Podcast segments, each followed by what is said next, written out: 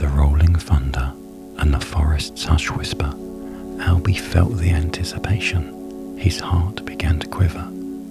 The rain started to pour, drops hitting the leaves. Albie raced outside, rolling up his dragon sleeves. Puddles started to form, filling up fast. Albie couldn't wait to make a splash at last. But the familiar lemony aroma was suddenly amiss. The sweet scent of candy he began to miss. Filling with worry, he jumped into the puddle, landing in a world where sweetness once used to cuddle. No longer was it sweet, no longer was it bright. Something in Candyland was not right. He soared in a cotton sky, taking a glance, hoping to find his llama friend, given a chance. He spotted a familiar shape, not as bright. His friend was there, but filled with fright. His lemony coat had lost its glow, a side effect of the drought. The land now moved slow. The sparkling waterfalls reduced to a trickle. The Candyland's pulse, now fragile and brittle. Llama explained the dire situation. Albie listened, understanding the complication. Without a second thought, Albie offered his aid.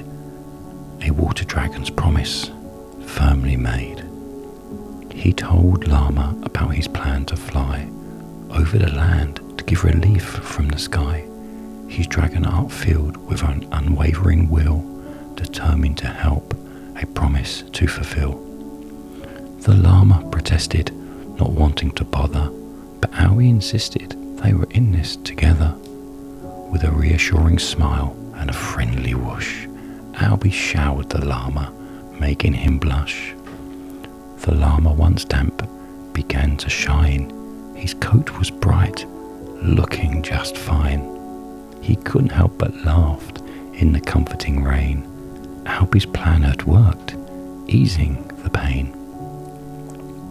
Albie took flight towards the town with hope in his heart, a water dragon's duty ready to start.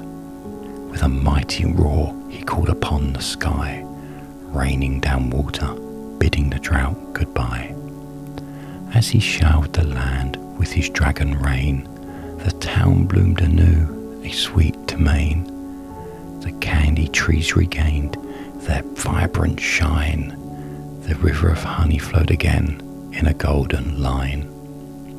But this was no lasting fix, just a fleeting delight. The waterfall's plight was still casting a gloomy light. The sparkling falls continued to be dry, endangering the sweetness. Oh, how they did sigh. Albie soared towards the fall, fueled by an unwavering will. For Candyland's survival, the task he would need to fulfill. Reaching the waterfall, Albie took a look. The problem was evident, his head shook. The source of the sweet water was clogged with a rock. A candy cane landslide had caused the block. With newfound determination, Albie knew what to do. He must clear the blockage. He had to get through. Albie flew back to town with a plan on his mind, to rally the troops, the strongest he could find. He called upon the jellybean beavers, the best in the land, to chip away at the rocks. He needed a hand. With the beavers on his back, Albie took flight towards the waterfall, a solution in sight. They worked tirelessly, chipping at the rock, with every passing moment against the ticking clock.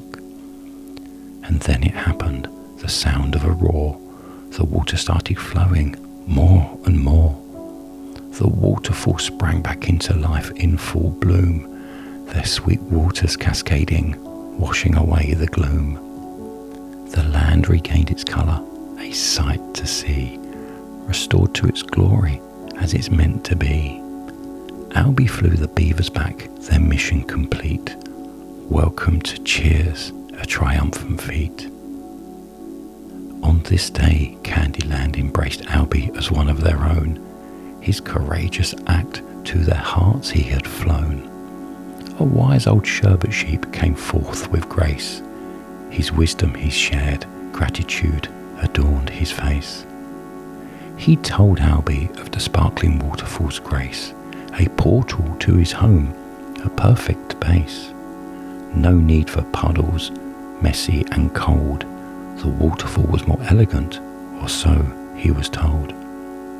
Though the sparkling cascade held its allure, the muddy puddles is where his heart was always secure. So Albi revelled in both worlds side by side, in Candyland's adventure and his forest's pride. Back in his world, amid his forest's embrace, Albi cherished the freshness and the familiar space. He returned to his family with delight, sharing tales of bravery of his courageous flight. But now the day had come to a serene close. As the sun bid farewell, the night gently rose. Albi found a cosy spot, ready to sleep, nestled in nature's embrace for a deep slumber of sleep. Good night, beautiful girl.